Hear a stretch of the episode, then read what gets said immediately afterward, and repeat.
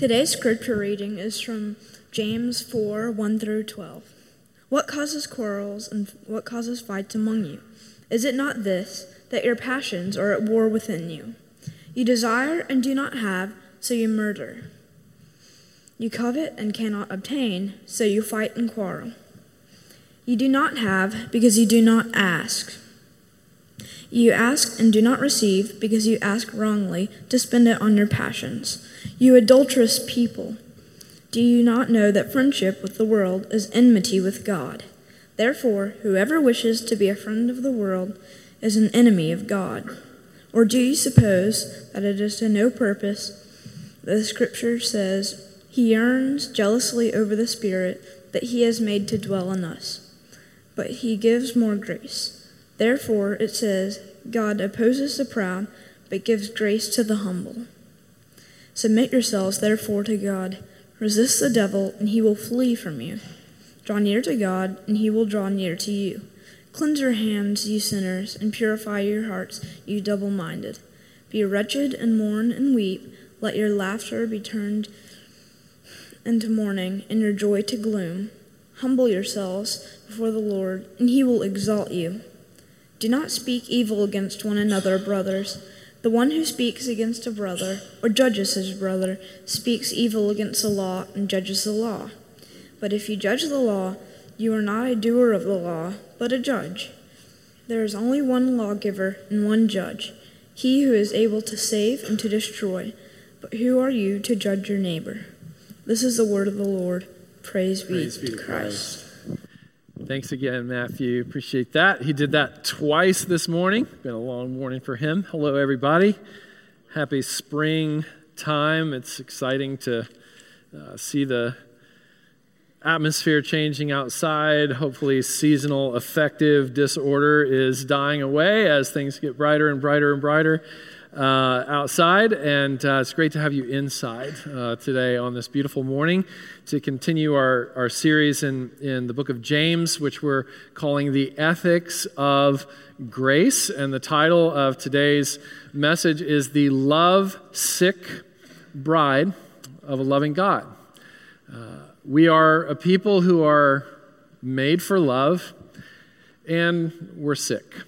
So we need a loving God. That's basically the summary of what I'm about to say. But depending on your outlook, James chapter 4 is either going to strike you as an offensive insult or as a flattering compliment. Uh, when he says in verse 4, You adulterous people, yeah, we get the image of sort of the Pollyanna preacher standing in the pulpit that's, you know, elevated 15 feet above the people looking down in scorn and judgment. You know, at first blush, words like this, they feel accusatory, they feel condemning, they feel uh, contradictory to, to the grace of God.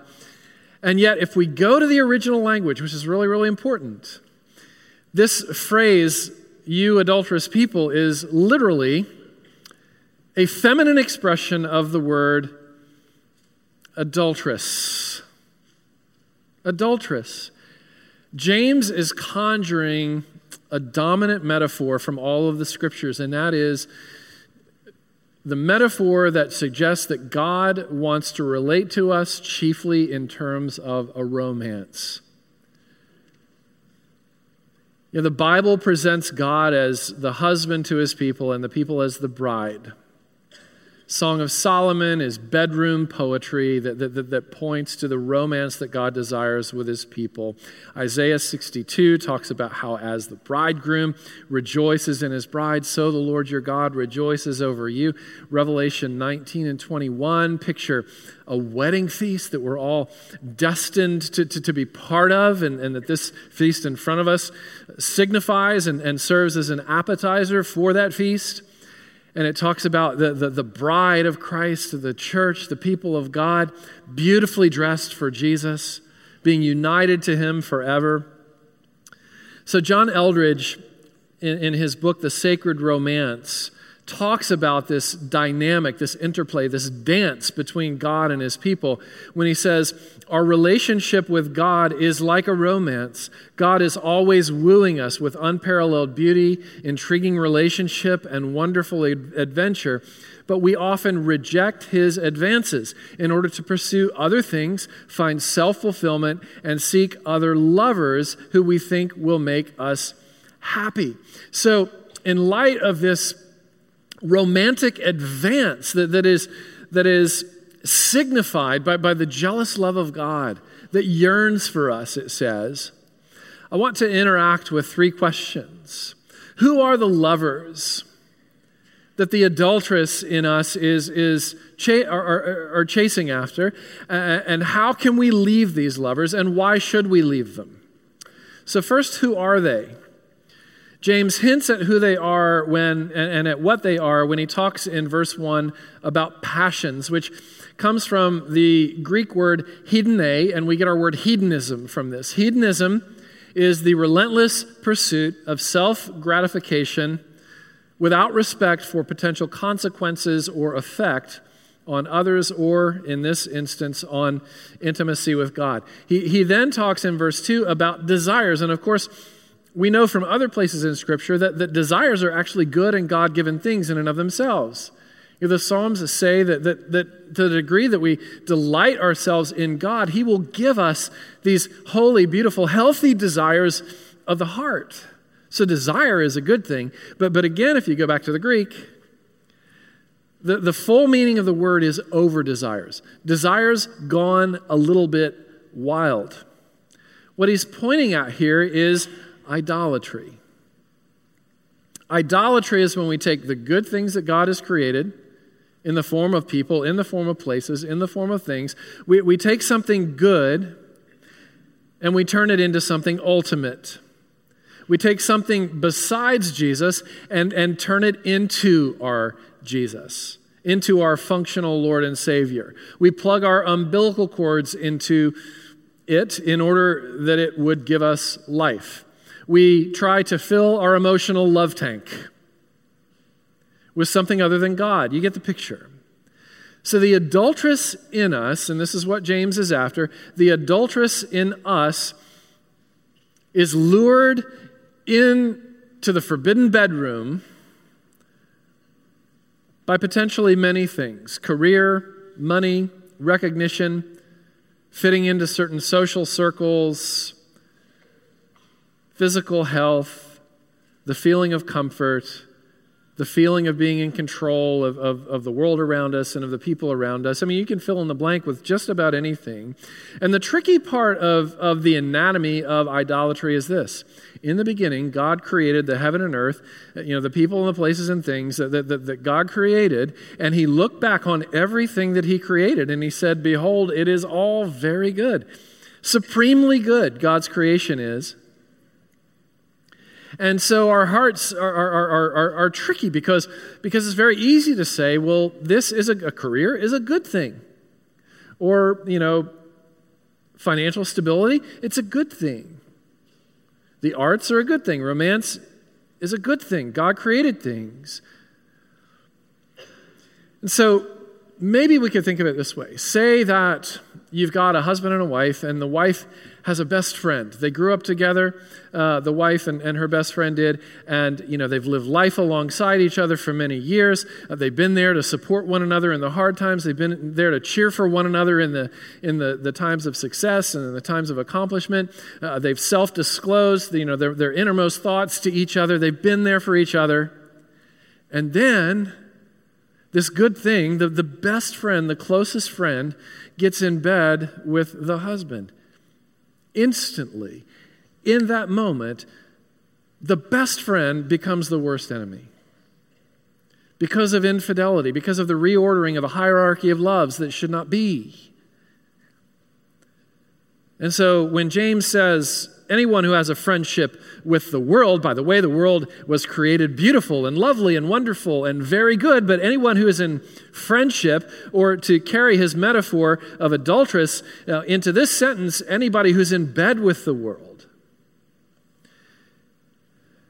becomes an enemy of God because in verse 5 God yearns jealously that our spirits be exclusively His, uh, and, and that our spirits be intertwined with His holy and healthy Spirit. You know, the moment that my relationship with money starts to set the terms for my relationship with God is the moment that money becomes an issue. You know, but as long as God and my relationship with God is setting the terms for my relationship with money, everything's in its healthy place. And then put, put in the place of money, you know, a person that you love or, or a career that you're pursuing or, or you know, a, a grade point average that, that's a goal for you, whatever it is. As long as our relationship with God sets the terms for our relationship with those things, it's all beautiful and it can all be called very good. But when the hierarchy of those loves is reversed and something starts to dictate and, and, and, determine our relationship with God rather than the other way around, that's when we've gotten into bed with it. What are some diagnostic questions that we can ask in, in order to discern uh, whether or not infidelity is an issue with us? One is, you know, one diagnostic question is to look where it is that we covet. Verse 2, James talks about how we covet. You know, what are our must haves, the, the, the wants in our lives, the legitimate wants in our lives that we've turned into a non negotiable need. What are we afraid of the most? That if we lost this thing or that if we lost this person, it would actually uh, rob us of the desire to live. We would melt down. We wouldn't just be sad, we would be wrecked. You know, like, like Job's wife, we would curse God and, and just want to die. Where do we spend our time and our money with the least amount of effort? What are our primary shame sources? What, what, what failures of ours or potential failures would make us feel worthless? And then we, we, we got to ask the deeper question what, what am I forfeiting? What am I relinquishing? What, what am I losing by my failure that, that causes me to self loathe? And whatever that thing is, is a potential spiritual mistress. Where does my mind share go when, when things are quiet, when, when I'm laying awake at night with insomnia, preoccupied? So that's the diagnostic question number one. What do I covet? What, what's my innermost desire? And then the second thing to look at that James mentions is our anger. Verses 1 and following, he talks about how quarrels and fights and, and war and murder and murderous intent are, are happening among the people of God. So last night, um, see Drew and Mary Trapnell, there you are. Uh, last night, got to, to be at a, uh, a dinner that, that the Trapnells and, and, and a few others of you were, were a part of with uh, Dan Allender, who's a, a, an author and uh, is, a, is a counselor and, and really specializes in, in helping people cultivate a, he- a healthy marriage dynamic. And, and here's one of the things that he said last night that I wrote down. He said, When people do not give us what we want, we make people pay. That's what's going on. That's, that's the dynamic James is describing. When, when the people in front of you aren't giving you what you want, what your heart demands, what you covet the most, what you've turned into your functional Jesus, when people around you don't give you that, Allender says, you will make them pay. And so we have to look at our anger. We have to look at our anger toward others, toward ourselves, toward God to get to the bottom of our own adulterous nature.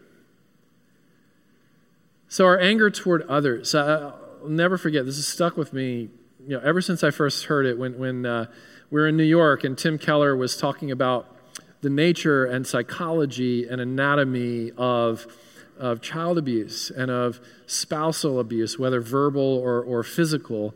And he said that abuse happens not because you love this person too little, but because you love them too much.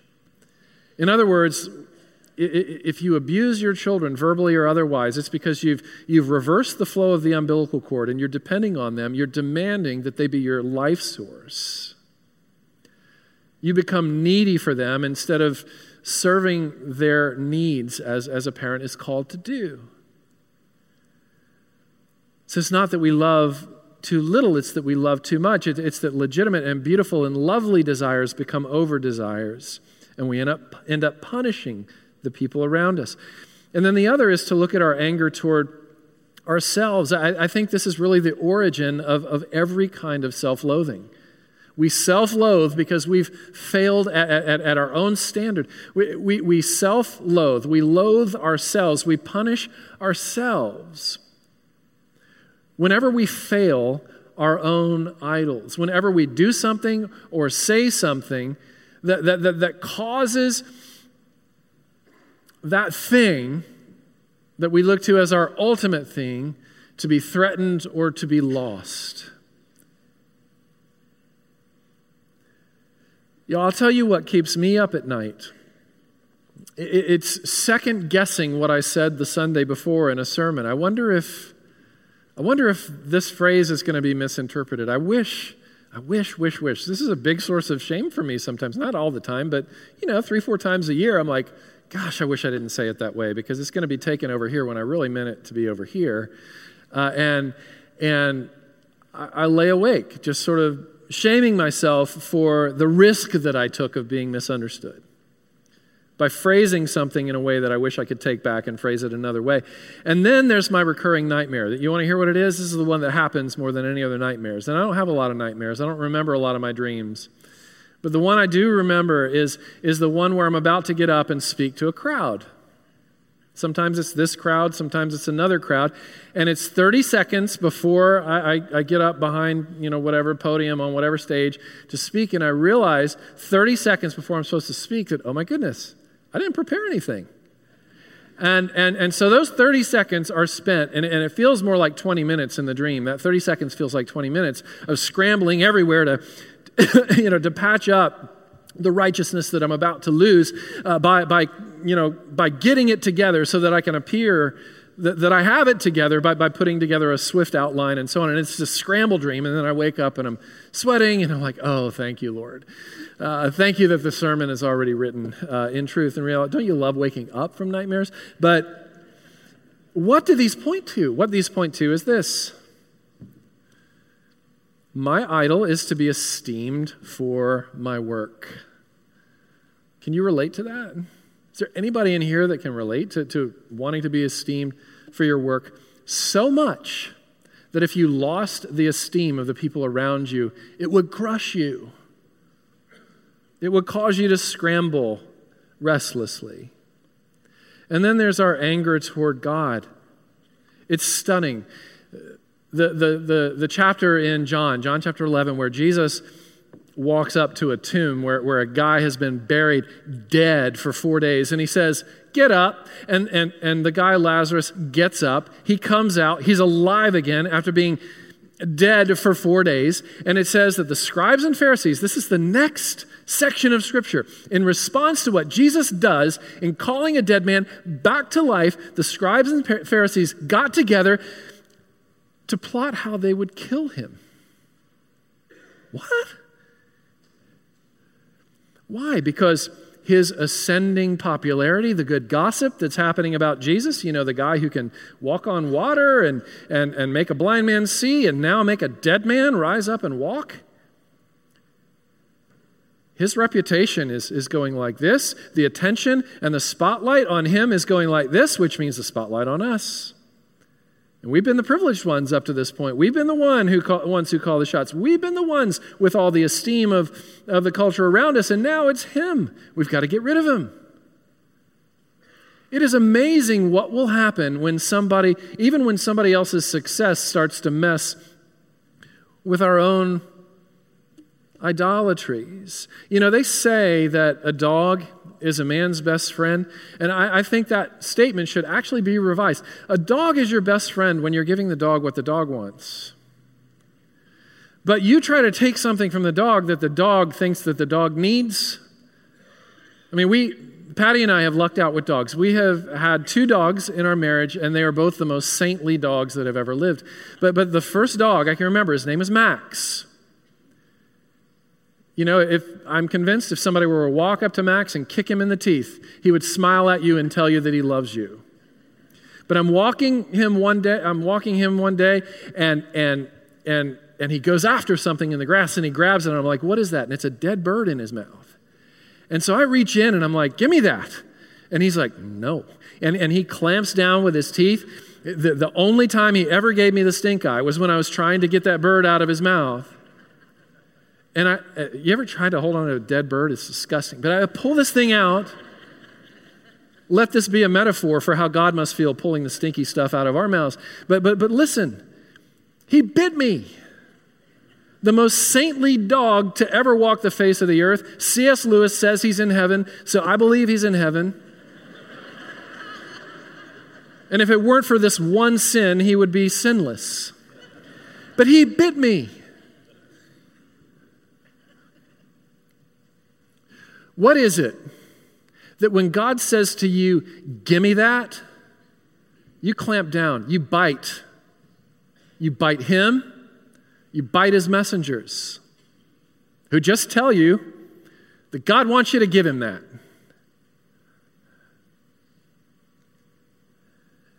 James talks about it here quarrels, fights, war, murder. Dan Allender, when people don't give us what we want, we make them pay.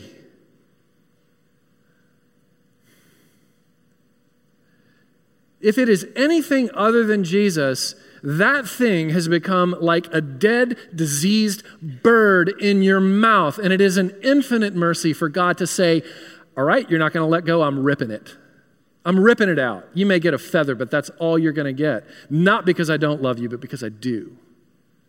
Not because I don't want you to thrive, but because I do. Because you see, I love you more than you love you. And when your foolishness transitions and becomes wisdom through this taking away of something, you will realize that, that I love you more than you love you. John Wayne put it this way life is tough, and it's a lot tougher when you're stupid. we are all stupid. Religious people are stupid, secular people are stupid. We are all stupid. Clinging to dead, diseased birds because we think they'll somehow nourish us. Melville put it this way Heaven, a little bit more sophisticated version of, of John Wayne, but it makes the same point. Heaven have mercy on us all, Presbyterians and pagans alike, for we are all somehow dreadfully cracked about the head and sadly need mending.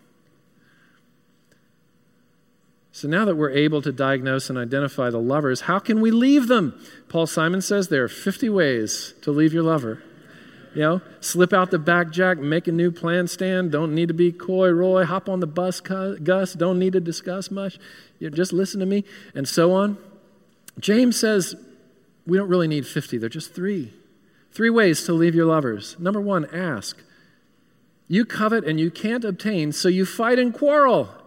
You do not have, and what I think he's referring to, that we don't have, we don't have the ability to stop fighting and quarreling because we don't ask.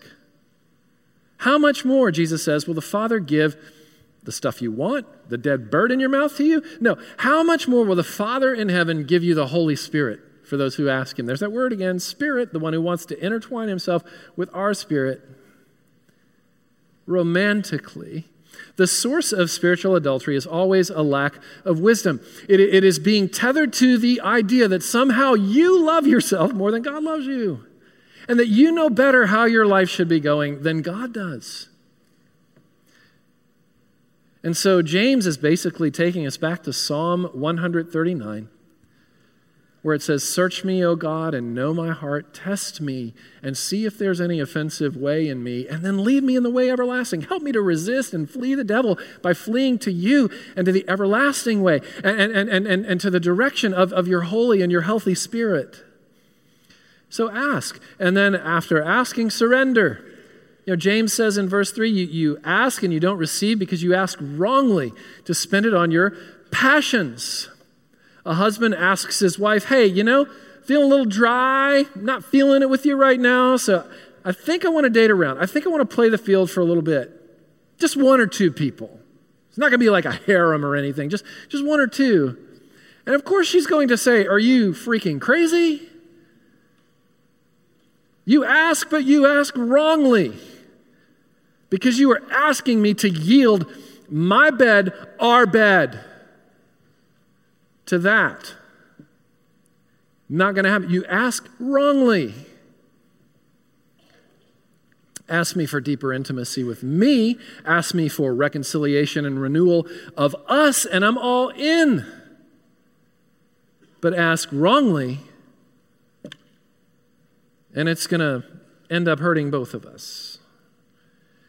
James is after a specific kind of ask, and it is not God give us what we want. It is God give us what you want. Have you ever studied the Lord's Prayer? Have you ever noticed how much, when, when, when Jesus' disciples say, Lord, teach us how to pray, teach us what good, healthy prayer is, how much of it is about God and God's desires for us, and how little it is about the stuff we want. Because Jesus is assuming that the more we are formed in the, into the image of Jesus, the more our loves are going to be the things that God loves. The things that we hate are going to be the things that God hates. Delight yourself in the Lord, and He'll give you the desires of your heart. You know, prayer has basically two purposes. One is intimacy, it's there in verse 8. Draw near to God. I'll get there in a moment. And then the second is alignment. Submit yourselves to God. The purpose of prayer is alignment, not aligning God to your will and your ways and your purposes and agenda, but aligning yourself to God's will and God's ways and God's purposes and God's agenda. I love what my friend Anderson Spickard said the other day when we were, we were talking together with a few other guys about the nature and character of God and of Jesus. And Jesus said, You know, or I'm sorry, uh, Anderson said, Anderson would resist being called Jesus. He said, You know, did it ever dawn on you that Jesus didn't come to take your side? Jesus didn't come to take your side, Jesus came to take over. And when he takes over, that's when, that's when you really discover how much he truly is on your side. So ask, surrender, and then third, fall in love again. Why? Because of what it says in verse 6 that God gives more grace or greater grace. In other words, no lover, no person, no place, no thing can love you like God does. If you fail at your work, your career will punish you and will not forgive you. If you fail at your diet, your body will punish you and shame you. If you fail at the expectations of your peers, your social rank will punish you as it declines. If you fail to time the market properly, your portfolio will punish you. If you fail to parent in a healthy, life giving way, your children may resent you. Thank God, children are among the most forgiving human beings in the world. If you fail at, at, at, your calling to love inside of your marriage, your spouse may withdraw from you. But God, which brings us to the last question why should we leave our lovers? And it's because I've already told you, silly. He gives greater grace. God is jealous when we think and behave in idolatrous and adulterous ways. And he's not jealous of us. He's not jealous of us. He's not jealous of the people, of the places, of the stuff that we get into bed with. He's not the least bit jealous of anything or anyone that he's created. He is immensely and yearningly, it says, jealous for you, for us, for the romance that Jesus, the husband, the bridegroom, died in order to secure. That our souls would be intertwined with His. What, what is the love of God like? It's right there in the book of Hosea. I want to encourage you to go home and read Hosea, just a few chapters this week, to get a sense of the wildness of the love of God. Because what God does is He comes to the prophet Hosea and says, So that you can really understand me to the depths of who you are, so that you can adequate, adequately and truly and in a feeling way communicate how great my love is for my people, I want you to marry a woman named Gomer, and she's going to cheat on your butt. Many, many, many times she's going to cheat on you with other guys. And when she does, I want you to stay. And I'm calling you into this because I want you, Hosea, to learn what it feels like to be me.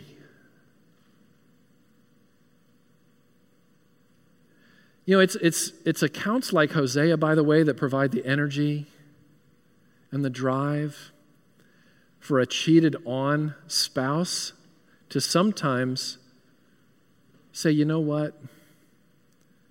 I'm going to go for reconciliation here. You're certainly not bound to do that scripturally if you're cheated on. That's the, that's the grounds that Jesus gives for, for dissolving a marriage is adultery. But you don't have to. And in some cases, even, I've seen it over and over and again over the years, when the hurt party engages as Hosea does, and some people are called to this, some aren't, but, but, but when the hurt party engages like this, sometimes the marriage actually becomes healthier, more trusting, and more intimate than it ever was before the adultery. As a, like a visual, a living parable of Christ in the church. The other thing that he wants Hosea to know as he gets a taste of the heartache and betrayal that God feels when God's people cheat on him is this to, rec- to recognize that, Hosea, that your cheating wife is not only a window to me, it's also a mirror, or she is also a mirror of yourself. Now, Sufjan Stevens wrote this song. He's an indie artist out of um, Brooklyn. And he wrote this song about the serial killer John Wayne Gacy Jr., who was uh, famously known as the clown killer. Uh, and what he would do was he would go to kids' birthday parties dressed as a clown, and, and you know, over the course of time, he had abducted um, multiple boys and assaulted multiple boys and men, and then killed them, and then buried them under the floorboards of his house in his crawl space. 27 bodies of men and boys were found under the floorboards in the crawl space of John Wayne Gacy's house. And then others were found in the rivers. And he was eventually convicted for this. But here's the thing about Sufjan's song about John Wayne Gacy Jr. it's creepy, it's chilling. Last line of the song. He writes as a, and sings as, as, as a person who believes in Jesus, by the way. He says, In my best behavior, I'm really just like him. Look beneath the floorboards to the secrets I have hid.